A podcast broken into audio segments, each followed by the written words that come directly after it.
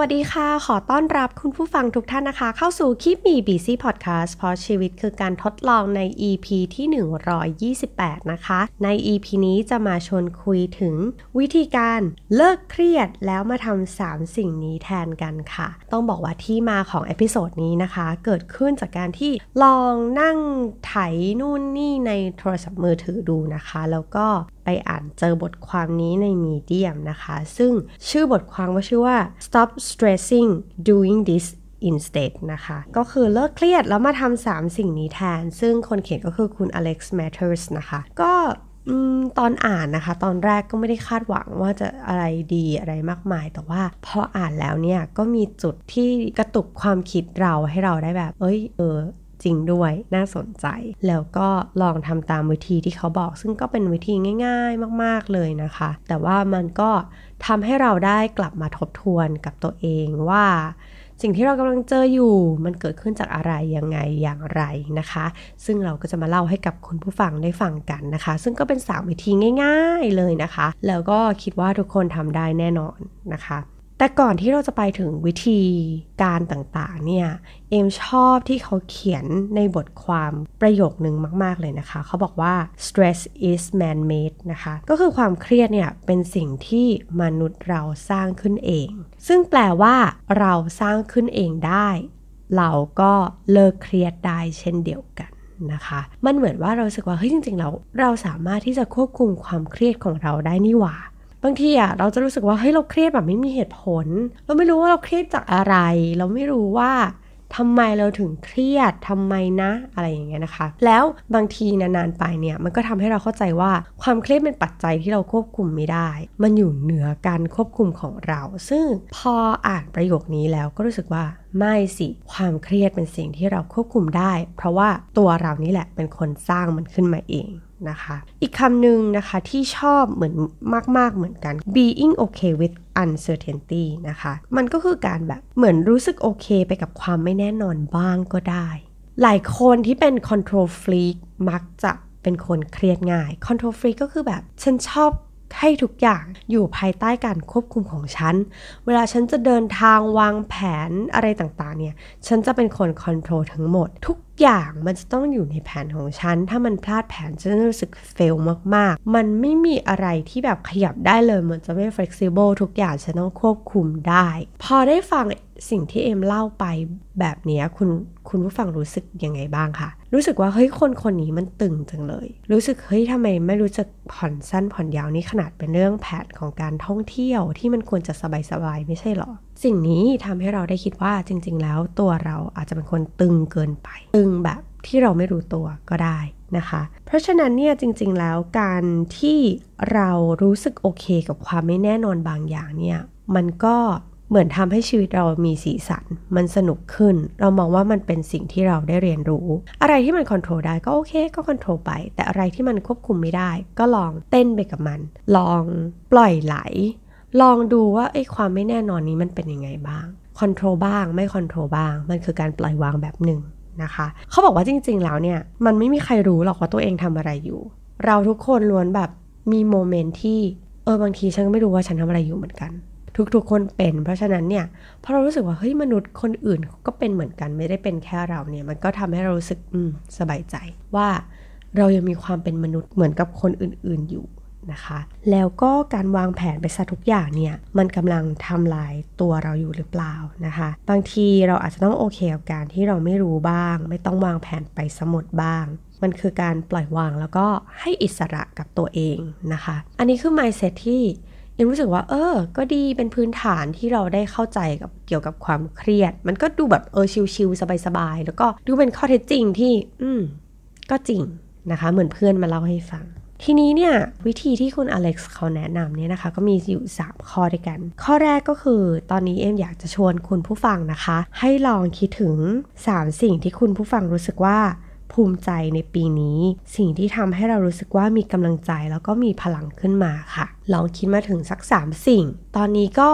ผ่านมาแล้ว 9 เดือนนะคะ น่าจะมีสิ่งที่เราภูมิใจเล็กๆบ้างนะคะ ต้องบอกว่าเอมก็ลองทำแบบฝึกหัดอันนี้เหมือนกันนะคะ แล้วก็รู้สึกว่าอ้าว จริงๆแล้วจากช่วงเวลาที่บางทีเรายุ่ง เรารู้สึกว่าทุกอย่างมันถาโถมมาหมดเลยเนี่ย จริง ๆ แล้วเนี่ย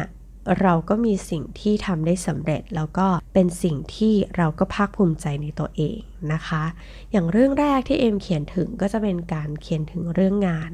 ซึ่งจริงๆแล้วเรื่องงานก็เป็นสิ่งที่ทำให้เราเครียดตลอดเวลา แต่ว่ามันก็เป็นสิ่งที่สร้างความภาคภูมิใจเป็นอันดับต้นๆของตัวเอมเอง เช่นเดียวกันนะคะ เราก็รู้สึก ภูมิใจที่เราได้มีลูกค้าประจำหรือว่าลูกค้าที่เขากลับมาใช้บริการของเรา ซ้ำแล้วเขารู้สึกพึงพอใจในบริการของเรา เราได้รับคำชมจากลูกค้า แม้ว่ามันจะเป็นงานเล็กๆ น้อยๆ แต่เราก็รู้สึกภูมิใจว่า เออ อย่างน้อยเนี่ยมันก็ยืนยันว่าการทำงานของเราการให้บริการของเรา มีคนเขารู้สึกว่าใช้แล้วมันสบายใจ รู้สึกว่ามันสะดวก เราก็รู้สึกว่าตัวเองไม่ได้เดินไปผิดทางซะทีเดียวนะคะ มันก็จะมีทางที่ทำได้ถูกบ้าง แต่ไอทางที่มันไม่ถูกเนี่ยก็เป็นทางที่เป็นจุดเรียนรู้ของเรานะคะ อันนี้ก็คือสิ่งที่อืมลองลิสต์มานะคะ กับอีกอันนึงที่รู้สึกว่าเออเป็นสิ่งที่เราภูมิใจนั่นก็คือการที่เราสามารถที่จะลดน้ำหนักได้จากการที่เราออกกำลังกายนั่นเองนะคะ แล้วก็ ออกกำลังกายอย่างสม่ำเสมอด้วย เราสึกว่ามันเป็นส่วนหนึ่งของเราเหมือนการกินข้าว แม้ว่าบางสัปดาห์มันจะเราอาจจะออกกำลังกายได้น้อยหน่อยบางที 1-2 วัน ตอนนั้นช่วงแรก ๆ ที่ออกกำลังกายได้ 1-2 วันเราก็รู้สึกว่าเฮ้ยเครียดอะทำไมอะทำไมได้แค่นี้นะคะ แต่เมื่อเทียบกับเราเมื่อปีที่แล้วหรือตลอดชีวิตที่ผ่านมาเนี่ยออกกำลังกายวีคละ 1-2 วันเนี่ยถือว่าประเสริฐมากๆ จากโดยปกติเนี่ยเป็นคนออกกำลังกาย ปีละครั้งเอง ก็ถือว่าเรามาได้ไกล แล้วก็ให้โอกาสกับตัวเองในการที่แบบไม่เป็นไรหนาว สัปดาห์นี้อาจจะออกได้น้อยหน่อยอัน อันเนื่องจากมีภารกิจหรือเราต้องเดินทาง แต่ว่าในสัปดาห์ต่อๆไป มันก็ยังมีโอกาสที่เราจะกลับมาออกกำลังกายได้อย่างสม่ำเสมอตามเป้าหมายที่เราตั้งไว้ได้เช่นเดียวกันนะคะ การออกกำลังกายก็เป็นสิ่งที่เราภาคภูมิใจ แล้วก็ทำให้รู้สึกมีพลัง วันนี้ก็มีโอกาสได้คุยกับน้องที่สนิทกันนะคะ วันนี้ก็มีบนบนเรื่องเออสเพเหระส่วนใหญ่ก็จะแบบเฮ้ยทำไมช่วงนี้พี่หัวร้อนง่ายจังคำหนึ่งที่น้องถามเอมแล้วเอมก็ไม่เคยตั้งคำถามเรื่องนี้กับตัวเองก็คือ เวลาที่พี่เอมหัวร้อนหรือว่าอารมณ์ร้อนหรือว่ามีความเครียดอะพี่เอมคูลดาวตัวเองยังไงหรอคะนั่นก็เป็นวิธีที่เอมก็แบบเออไม่เคยคิดว่าเอ้ยจริง ๆ ปกติเราหายโกรธ หายเครียด หรือหายหัวร้อนกับอะไรบางอย่างด้วยวิธีอะไรนะคะ ก็สตันไปสักสักพักเหมือนกันก่อนที่จะพิมพ์ตอบน้องไปว่า อืมพี่ว่าการที่พี่ออกกำลังกายเนี่ยเป็นการทำให้พี่หายเครียดทำให้พี่หายหัวร้อนได้แบบชะงัด เราก็เลยรู้สึกว่า เอ้ยสิ่งนี้คือสิ่งที่เราภูมิใจจริงๆ เพราะว่าโดยปกติเวลาเป็นคนโมโห เป็นคนไม่พอใจกับอะไรบางอย่างอะเราจะเก็บมันไว้จนแบบเรา down มากๆ แล้วก็ down วน loop ไปแบบนี้ดีขึ้น down แต่เราก็ไม่รู้ว่าเราดีขึ้นเพราะอะไร แล้วเรา down เพราะอะไรนะคะ อันนี้ก็เหมือนทำให้เราเข้าใจตัวเองมากขึ้นว่า เออ เราก็มีทางระบายออก เราก็มีทางที่ recover ตัวเอง กลับมาได้เช่นเดียวกัน เราเริ่มมีวิธีการ เราเริ่มมีทางเดินของตัวเองแล้วนะคะ อันนี้ก็อยากจะให้คุณผู้ฟังนะคะ ลองทำดูว่ามันมี 3 สิ่งที่คุณผู้ฟังเนี่ยมีความภูมิใจในปีนี้อะไรบ้าง หรือว่าสิ่งไหนที่ทำให้คุณผู้ฟังรู้สึกว่าทำ เนี่ยปีนี้ทำแล้วรู้สึกว่าเฮ้ยทำให้มีกำลังใจทำให้มีพลังนะคะ ลองนึกถึง 3 สิ่ง มันอาจจะใช้เวลานิดนึงนะคะ แต่อยากจะให้เวลากับมัน บางทีถ้าคุณผู้ฟังมีมากกว่า 3 เรื่องก็จะดีมากๆนะคะ แต่ใครที่นึกไม่ออกก็ 3 เรื่องก็เป็นเรื่องที่กำลังพอดีพอดี แล้วก็อยากจะให้ enjoy กับมันนะคะว่าชีวิตที่ผ่านมาในปีนี้ มันเป็นเรื่องที่ดี มันมีเรื่องที่ดีเกิดขึ้น มันมีเรื่องที่เราภาคภูมิใจเกิดขึ้น เช่นเดียวกัน เพราะว่าบางทีเวลาที่เราจมจอมกับสถานการณ์ปัจจุบันแล้วมันเครียด มันรู้สึกหดหู่ มันรู้สึกวิตกกังวลกับอะไรบางอย่างเนี่ย มันจะทำให้เราไม่ได้มองมุมกว้าง เราจะมองแค่มุมที่เราอยู่เท่านั้นนะคะ อันนี้เหมือนการดึงตัวเองให้ออกมาจากสถานการณ์ที่เรารู้สึกไม่โอเค วิธีการที่2นะคะ ก็คือให้ลองเขียน สาเหตุของความเครียดของตัวเราเองค่ะท็อปทรีเลยนะคะที่ปัจจุบันเนี่ยมันมีเรื่องไหนบ้างที่ทำให้เรารู้สึกเครียด อันนี้ต้องให้เวลาเหมือนกันนะคะ เอมก็ตอนที่เอมทำแบบฝึกหัดนี้เนี่ยก็นั่งคุยกับตัวเองอยู่เหมือนกัน เพราะว่าช่วงเนี้ยเรารู้สึกว่าเราเครียดอะแต่เราก็ไม่รู้ว่าเราเครียดเพราะอะไร ทำไมเราถึงเครียดนะคะ ก็เหมือนเปิดโอกาสให้ได้คุยกับตัวเองเนาะทีนี้พอเขียนเรื่องสาเหตุของความเครียดออกมาแล้วอะค่ะ อยากจะให้คุณผู้ฟังลองใช้เวลาเขียนทางแก้ในแต่ละสาเหตุดูค่ะ เช่น ถ้าคุณผู้ฟังนะคะมีปัญหาในเรื่องงาน คือคุณผู้ฟังมักจะได้ไม่มีเวลาทำงานที่มันสำคัญ เป็นงานที่มันจะทำให้โปรเจกต์หรืองานของคุณผู้ฟังก้าวหน้า มันมักจะมีงานอื่นๆ แทรกเข้ามาเสมอ มันเลยทำให้เราเป็นคนไม่มีเวลา แล้วก็ได้โฟกัสในงานที่มันจุกจิก ไม่ได้ทำงานที่เป็นงานหลักที่มันจะทำให้เรามีเวลา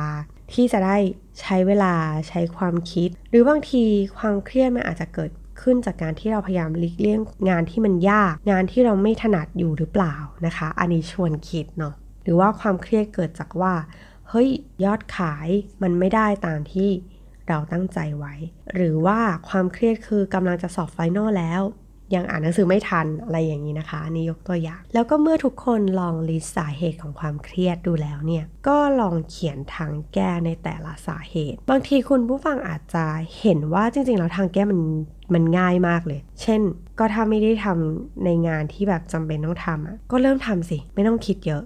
หยิบมันมาทำเป็นอันแรกสิ บางทีมันเหมือนแบบ มีคนมาฉายไฟฉายให้เราเห็นว่า อืม แล้วจะบ่นทำไม จะเครียดทำไม ก็ลงมือทำสิ ที่เธอเครียดเพราะเธอไม่ลงมือทำใช่ไหม อันนี้ก็อาจจะกระตุกนะคะ ความคิดของเราได้เหมือนกัน บางทีทางแก้มันง่ายมาก ลงมือทำแค่นั้นเองนะคะ แล้วพอเรารู้แล้วว่าตัวเราต้องทำอะไร ก็ลองเขียน next step หรือว่า action step หรือวิธีที่เราจะเดินต่อเป็นก้าว เล็กๆเนาะเหมือนที่เราชอบคุยกันในเรื่องของ small win ค่อยๆทำไปทีละเล็กทีละน้อย เดี๋ยวมันก็เสร็จ ลองทำสิ่งนี้เป็นสิ่งแรกสิ ก่อนที่เธอจะเริ่มงานอื่น หรือว่าลองเริ่มงานให้มันเร็วขึ้นจากครึ่งชั่วโมง แล้วก็ใช้ครึ่งชั่วโมงเนี้ยทำงานที่เราสึกว่ายากมากๆ แล้วการที่เราเริ่มงานก่อนอะมันหมายถึงว่ายังไม่มีคนมาวอลแวร์กับเรา ยังไม่มีลูกค้า ยังไม่มีเพื่อนร่วมงานหรือน้องในทีมที่จะมาปรึกษาหรือมาคุยหรือมาจะอะไรกับเรา หรือถ้าครึ่งชั่วโมงมันไม่พอ ลองชั่วโมงหนึ่งไหม อันนี้คือวิธีการที่เราจะทำต่อ next step ของเรานะคะ ทีนี้พอเราทำครบทั้ง 3 ข้อแล้วหรือว่าถ้าใครที่มีแบบความเครียดมากมายกว่า 3 ข้อก็ลองลิสต์ออกมานะคะ ทีนี้พอสำเร็จแล้วนะคะ เราเขียนแล้วว่าสาเหตุความเครียดของเราคืออะไร เราเขียนทางแก้แล้ว แล้วเขียนแนวทางที่เราจะเดินต่อไปแล้วเนี่ย พอย้อนกลับไปดูที่กระดาษค่ะ ความเครียดที่ตอนแรกเนี่ยมันอยู่กับตัวเรา ตอนนี้ความเครียดของเราทั้งหมดอยู่ในกระดาษแล้วค่ะ เราเป็นอิสระจากความเครียดเหล่านี้แล้ว และเราก็รู้แล้วว่า เราควรจะต้องเดินยังไงต่อไปดี พอมีความรู้สึกนี้เนี่ยอยากจะชวนคุณผู้ฟังให้ลองสำรวจ ความรู้สึกของตัวเองตอนนี้ค่ะ ว่าตอนนี้เรารู้สึกยังไงบ้าง ถ้าเรายังรู้สึกว่าเฮ้ยยังมีความเครียดอยู่ ให้ถามตัวเองต่อไปว่าเฮ้ยมันยังมีความเครียดอะไรที่มันหลงเหลืออยู่ หรือถ้าความรู้สึกของคุณผู้ฟังคือโอเคละเรารู้สึกว่าเราลอยตัวเหนือปัญหาแล้วเรารู้ว่าความเครียดของเรามันควบคุมได้ละ มันเป็นสิ่งที่เราสามารถที่จะรับมือกับมันได้แล้ว แล้วก็ความเครียดมันไม่ได้อยู่กับตัวเราแล้วตอนนี้ ความเครียดกับตัวเราแยกออกจากกัน ความเครียดทั้งหมดอยู่ในกระดาษ หรืออยู่ในโน้ตของเราแล้วเรียบร้อยนะคะ ให้ลองคุยกับตัวเอง ให้ลองสำรวจความรู้สึกของตัวเองดูนะคะ ทีนี้ข้อสุดท้ายค่ะ เป็นข้อที่ เหมือนจะง่ายแต่ก็ไม่ง่าย แต่ก็ไม่ยากที่จะทำเหมือนกันนะคะ นั่นก็คือลองหาใครสักคนหนึ่งค่ะ ใครก็ได้ แล้วลองขอบคุณเขาดูค่ะไม่ต้องคาดหวังอะไรจากความรู้สึกขอบคุณนี้นะคะ ให้เรารู้สึกว่า เออ เรารู้สึกขอบคุณ พี่คนนี้ที่วันนั้นเนี่ยเขาให้คำแนะนำเรา เรารู้สึกขอบคุณน้องสนิท ที่เราคุยด้วยวันนี้แล้วเขาก็ชวนเราคิดว่าอะไรที่ทำให้เราคูลดาวจากอาการหัวร้อนจากความรู้สึกโกรธ ในช่วงฮอร์โมนเปลี่ยนแปลง คนใกล้ๆตัวหรือว่าบางทีคนคนนี้เขาอาจจะไม่ได้รู้จักเราเป็นการส่วนตัวหรือเราก็ไม่รู้จักเขา แต่ว่าทำให้เราได้คิดอะไรบางอย่างก็ได้นะคะ การที่เรากล้าที่จะขอบคุณ หรือว่าเรารู้สึกว่าเราซาบซึ้งขอบคุณใครสักคนหนึ่งเนี่ย มันเหมือนการฝึกที่ทำให้เราได้มองเห็นแง่งามของมนุษย์อีกคนหนึ่งนอกเหนือไปจากตัวเรานะคะ อันนี้เอมเข้าใจเองว่าบทความน่าจะต้องการสื่อแบบนั้น แล้วก็เขาบอกว่าการที่เราเริ่มขอบคคุณใครสักคนหนึ่งเนี่ย มันจะทำให้เราเริ่มเชื่อมโยงความเป็นมนุษย์กับมนุษย์อีกคนหนึ่ง บางทีเรื่องเหล่านี้เป็นเรื่องที่พื้นฐานมากๆเลย สมัยเด็กๆ ตอนที่เราเรียนอนุบาลเนี่ยคุณครูก็จะสอนว่าใครทำอะไรให้เราให้ขอบคุณ พูดขอบคุณออกมา การที่เราโตๆมาเนี่ยบางทีเราอาจจะไม่ได้มีคุณครูคนนั้นคอยบอกเราแล้วว่าเฮ้ยพูดขอบคุณสิรู้สึกซาบซึ้งสิว่ามันมีคนนั้นคนนี้ทำสิ่งนั้นสิ่งนี้ให้เรา เราอาจจะแบบยังไม่กล้าพอที่จะเดินไปแล้วก็เฮ้ยขอบคุณเขา ก็ลองขอบคุณในใจ รู้สึกขอบคุณจากใจ แล้วก็ อาจจะยังไม่ต้องพูดออกมาเป็นคำพูดก็ได้ ถ้าคุณเขินเกินกว่าที่จะพูดออกมานะคะ ก็คือ 3 วิธีง่าย ๆ ที่แบบเลิกเครียดเถอะแล้วลองทำ3สิ่งนี้ดู แล้วก็ลองทำเรื่อยๆนะคะ ทั้ง 3 แบบฝึกหัดมันจะทำให้เราเห็นถึงว่าชีวิตเรามันยังมีมุมที่น่าภูมิใจ มีมุมที่ดี มีมุมที่ยังสร้างเสริมพลังบวกๆให้กับเรา แบบฝึกหัดที่ 2 ก็คือการยอมรับว่าเรามีความเครียด แล้วความเครียดเกิดจากอะไร แล้วก็หาทางแก้มันซะบางทีการที่เราคิดวนไปวนมาเนี่ยมันอาจจะไม่ชัดเจน พอกับการที่เราเขียนบนกระดาษแล้วมันเห็นออกมาชัดเจนเลย แล้วพอเราเขียนลงบนกระดาษแล้วหรือเขียนบนแท็บเล็ตแล้วเนี่ยเราสามารถแยกความรู้สึกความเครียดกับตัวเราออกจากกันได้ ตัวเราไม่ใช่ความเครียดและความเครียดก็ไม่ใช่ตัวเรา อันที่ 3 ก็คือ การรู้สึกขอบคุณ ใครสักคนหนึ่งที่เขา ทำให้เรารู้สึกขอบคุณแล้วก็ซาบซึ้ง เหมือนเราเริ่มจะเชื่อมโยงกับคน หรือว่ามนุษย์อีกคนหนึ่ง ซึ่งเราอาจจะหลงลืมไป มันทำให้แบบใครที่ยังไม่เคยลอง รู้สึกขอบคุณหรือรู้สึกซาบซึ้งใครสักคนหนึ่งนะคะ ถ้าลองได้ทำแล้วเนี่ย มันจะรู้สึกดีมากๆเลยนะคะ แค่อยากจะให้ลองเปิดใจแล้วก็ลองทดลองดูนะคะสำหรับ episode นี้ก็จบแล้วนะคะ เป็น episode สั้นๆ แล้วก็เป็นแบบฝึกหัดที่เอ็มเชื่อว่าง่าย แต่อยู่ที่ว่าตัวเราอะจะอยากลองทำอยากจะทดลองหรือเปล่า นะคะ แล้วก็ใครที่ทำแล้วเรารู้สึกยังไงบ้าง รู้สึกดี รู้สึกไม่ดี ชอบไม่ชอบ หรือมีวิธีการที่แตกต่างออกไป ได้ลองทดลองทำกับตัวเองแล้วรู้สึก work นะคะ ก็มาแบ่งปันกันได้ ในทุกช่องทางของ The Infinity นะคะ ไม่ว่าจะเป็น Facebook Page YouTube นะคะ หรือว่าใน Blockdit หรือว่าจะมาคุยกันนะคะ direct message มาคุยกันได้ใน Kimi BC Facebook นะคะ แล้วก็ตอนนี้เราก็มี IG นะคะ Instagram m k i m i b c นะคะ ก็ไป follow กันได้ ไปลองดูว่ากินอะไรยังไงใช้ชีวิตยังไงนะคะ ก็สำหรับ episode นี้ลาไปแล้ว สวัสดีค่ะ